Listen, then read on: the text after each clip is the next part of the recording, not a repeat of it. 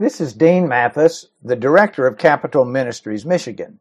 Last week, we looked at the prerequisites for qualification for a being of which there's only one in the universe who can be a go between between humanity and Almighty God, dealing with the most important subject each of us has to deal with, which is how do we become right with God and secure our eternal forgiveness and right standing with God on an eternal basis.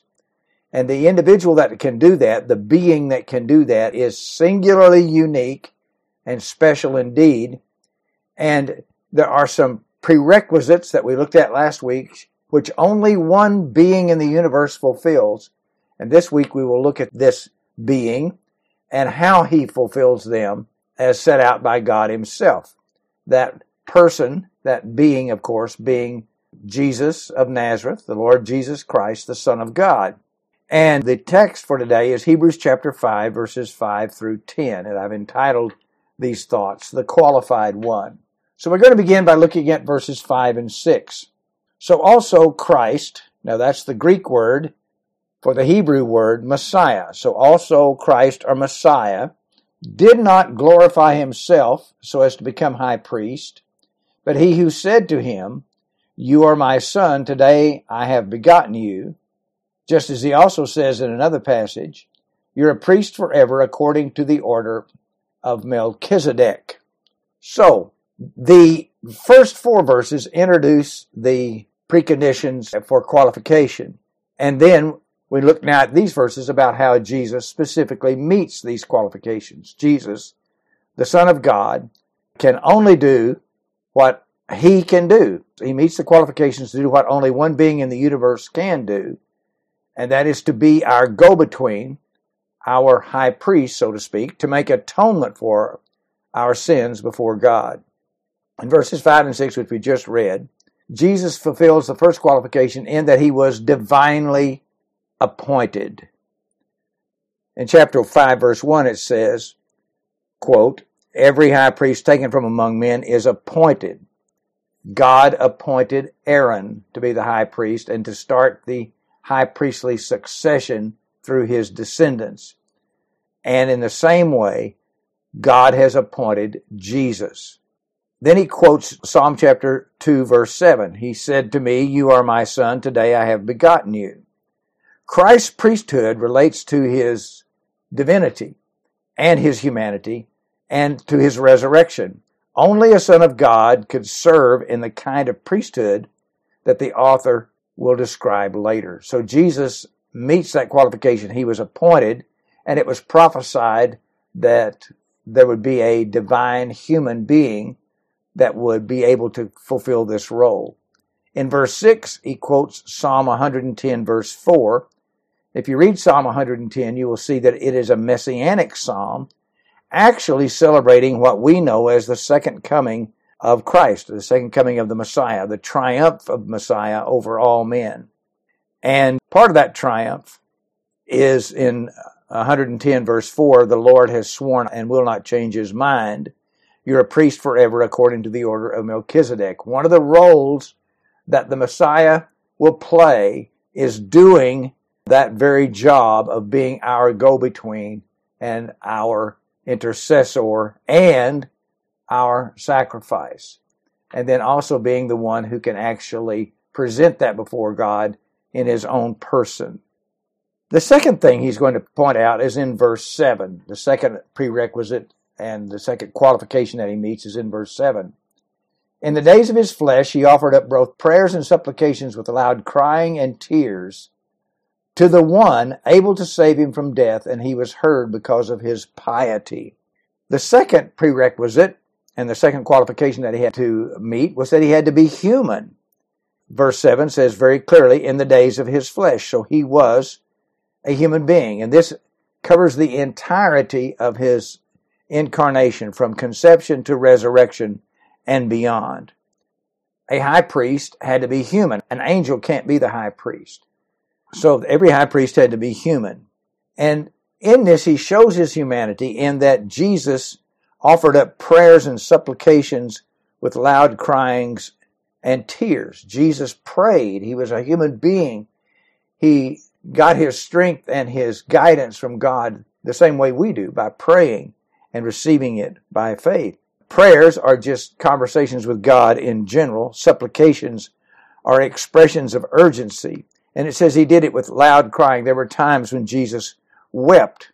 It was a loud vocal outcry of one who is greatly disturbed.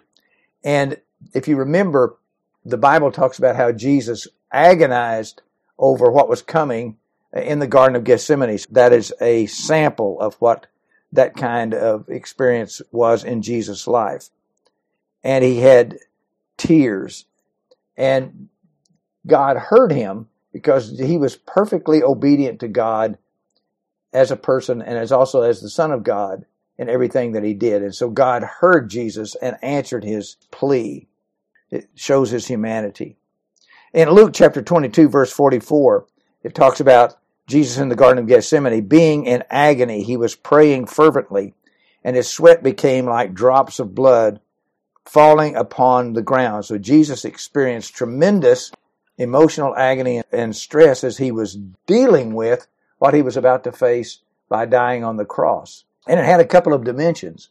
One, of course, was physical death. So he, as a, a man, would be praying that he could be delivered out of physical death because he, it was clearly prophesied that he would die. But I think a second thing is also involved in that Jesus realized that it was also going to involve spiritual death, a separation between God the Father and God the Son in an inexpressible agony that would come spiritually to Christ. In other words, he was going to take on himself the sins of all mankind of all time. And I think that's what was really distressing him. And he was also praying that he might be delivered from spiritual death. And both of those things happened on the cross. In the first three hours, he suffered physically for the sins of man. On the second three hours, when the darkness covered the earth, he suffered spiritually in a worldwide blackout when we do not know what was happening during those dark hours. Then in verse 8, it talks about the fact that the uh, third prerequisite to be the high priest is that he had to be compassionate. And Jesus was certainly that. In verse 8, it says, Although he was a son, he learned obedience from the things that he suffered. So Jesus was compassionate. He knows how it feels to be human. And he was obedient. And he learned what suffering cost him. This discipline enabled him to identify with us. Philippians chapter 2 makes this point very clearly. It says, quote, being found in appearance as man, he humbled himself by becoming obedient to the point of death, even death on the cross. Now, you have to think about this. Jesus, there was no self seeking in this for Jesus. There was nothing in it for him. There's no aggrandizement for this office that he took on as office of Messiah, Redeemer, Savior. His offering, which has now resulted in his being our spiritual high priest, this office meant suffering and death. And this shows his great compassion. If he didn't have compassion for us, he wouldn't have gone through that for us. And I have to emphasize that it, he did it for each of us. It is applicable to each of us. It's not just a general blanket thing, even though it covers all mankind, but it is specific in that God knows each of us individually. And the suffering on the cross has a great specificity to it. He died for my sins, He died for your sins. In verses 9 and 10, he talks about the fourth prerequisite in order to be able to function as a high priest, he had to be a part of a priestly order. And we read in verses 9 and 10 And having been made perfect, he became to all those who obey him the source of eternal salvation, being designated by God as a high priest according to the order of Melchizedek. For a descendant of Aaron to be able to serve as high priest, he had to be a descendant of Aaron. He had to be a part of a priestly order. And Jesus is a part of a special priestly order, the order of Melchizedek, which he will discuss fuller beginning in chapter 7, verse 1. But right now we'll just point out the fact that he functioned in a priestly order. And in verse 9, he talks about the fact that Jesus completed something. It says, having been made perfect. Now, that doesn't mean that Jesus wasn't always perfect. He always was perfect. What that means is that he completed a goal. He got the job done, having reached the completion of everything he was supposed to do in his earthly life. And his suffering was completed on the cross. When Jesus said at the end of it, it is finished, that is exactly the same root that the Hebrew writer is using here for the word perfect. It is completed. It is finished. He says that in John chapter 19 verse 30. That was what Jesus spoke on the cross just before he passed away, just before he died. He willed himself to be physically dead. In Greek, it's the word tetelestai. And it is the word that was used on a completed sentence of a prisoner. That word was written tetelestai across it. It is finished. And Jesus had completed his entire work that took his entire life from conception till resurrection. Jesus had finished it on the cross. That began the new age in which we now live. And in verse 9, he said something really, really important, which I think we need to camp out on for just a minute. It says, having been made perfect, having completed his role, having gotten everything done that needed to be done to have our sins atoned for and to be able to put us right with God having been made perfect, he became to all those who obey him the source of eternal salvation. Because Jesus got the job done, he is now the means by which he is the source of eternal salvation to all who obey him. So, what does it mean to obey him? Now, the Old Testament in general and the New Testament specifically spells out that we cannot be saved by works. After Adam and Eve blew it in the Garden of Eden, humanity has a sin nature and we can't ever live a perfect life. We can't meet the requirements of the law. That is why when God gave the law through Moses, he also had to create a sacrificial system to make atonement for sin because we inevitably sin. The people of the Old Testament, just like we are, were saved by believing that God would forgive them, by believing His promise that He would forgive them. And the atoning sacrifices that they did year in and year out were symbolic acts of understanding that God would cover their sins by them trusting Him. And those atoning sacrifices had a role to play. But he also made it clear that there was coming a supreme sacrifice and a perfect one, a God man who would atone for all of our sins. But the obedience that puts us right with God, the, the obedience that lets us lay claim to what Jesus has done for us and makes him the source of our eternal salvation. And did you notice the word? It's the word eternal salvation. We're talking about something that once we enter it, it will not be taken away from us it is the obedience of faith. Now let's look at some passages that make that very, very clear. In John chapter 6, verse 29, the crowd asked Jesus, What must we do to do the works of God? Jesus was saying to them, I'm doing the works of God. Why don't you believe in me? And they were saying, Okay, well, what do we got to do to do the works of God? And Jesus answered and said to them, This is the work of God. Now, we need to listen to this very clearly. This is the work of God that you believe in him whom he has sent. All right. The word faith and the word believe in English are the same word in Greek. It's the Greek word pisteuo. It means to be convinced that something is true. It means to trust someone, is put confidence in, synonyms like that. So he said, this is the work of God that you put your faith in, that you trust in, that you believe in him who he has sent. Jesus saying, you have to believe in me. And that's what this writer of Hebrews is also saying here. Because Jesus finished his work, he lived a perfect life, he died on the cross for our sins, and he rose from the dead. He is now the source of salvation to those who obey him, and the obedience is to believe in him. All right? In Acts chapter 6, verse 7, we read this quote, quote, A great many of the priests were becoming obedient to the faith. Here they demonstrated their obedience to the Messiah by believing in him by trusting in Him, by accepting Him as Messiah and as their Savior. In Romans chapter 1 verse 5 it says, to bring about the obedience of faith. That's why Paul said, I preach the gospel to bring about the obedience of faith. So the obedience that makes us right with God is to believe in Jesus Christ. Romans chapter 6 verse 17 says, quote, you became obedient from the heart to the form of teaching to which you were committed. So he said, Paul is saying, because you believed the full content of the good news, you were obedient, you had faith from the heart to the content of the gospel, you were saved. In Romans chapter 16, verses 25 through 27, we read this.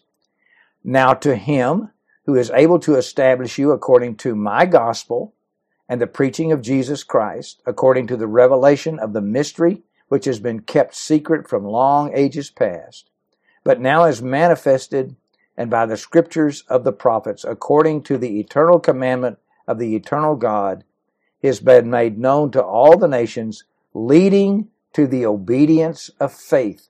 There it is, the thing that lets us lay claim to this salvation, this eternal salvation, this eternal putting us right with God is the obedience of faith. I have to believe the content of what the Bible has revealed about Jesus. And then he has a benediction to the only wise God through Jesus Christ be glory forever. Amen. In 2 Thessalonians chapter 1 verse 8, he's talking about the second coming of the Messiah. And when he comes, he will be dealing out retribution to those who do not obey the gospel of our Lord Jesus. So I want to just remind myself and remind you as the listener of how important it is that we understand what God is asking us to do in order to be put right with Him. What He is asking us to do is to be convinced that it's true, that Jesus is His Son, that the New Testament is an accurate historical record, that the Bible in general is an accurate historical record of God's communication of Himself to us. That we are sinners, that we have a problem.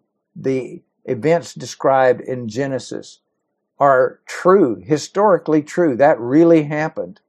And the events that are described throughout the Old Testament of man's rebellion against God and God's reaching out to man and creating a process of redemption for man to bring a Savior into the world. All of that happened historically in time space history. And then, according to the Gospels, Jesus was conceived of a virgin. God was his father. Mary was his mother. And Jesus grew up a Jewish young man of the tribe of Judah, qualified to be the Messiah. He lived a perfect life. He didn't sin in thought, word, or deed. That's the message of the Gospels. And then he died on a cross for our sins. And the aftermath of that, it is explained that his death was a vicarious death for our sins. It was a total, absolute miscarriage of spiritual and political justice. Jesus summarized every evil thing that has ever happened on earth by the innocent, absolutely sinless Son of God being executed for something he did not do, a crime he did not commit, and being declared by the presiding judge innocent three times of the charges against him. Nevertheless, he was killed anyway because men rejected him as the Messiah and they just wanted him dead. So, in that life, death, and then subsequent glorious resurrection, God has answered us. And his answer is, I love you. I became a human being. I did what you cannot do. And now I have made it possible for you to be right with me. And here's what I ask for you to do. God is speaking. God says, what I'm asking you to do is to believe that this is true. Be convinced that this is true in your heart. Invite me in. The New Testament says in another place, whosoever calls on the name of the Lord will be saved. Pray and ask Christ to enter your life if you've not done so and receive this gift of grace. He's really there. Prayer is not conversation to thin air. Prayer is talking to God. And we can talk to God in Jesus' name. And when we trust in Him and we believe that this gospel, that this good news is true, then we become part of a forgiven family. And Jesus does then at that point become the source of eternal salvation because we have obeyed by believing him. May God richly bless you.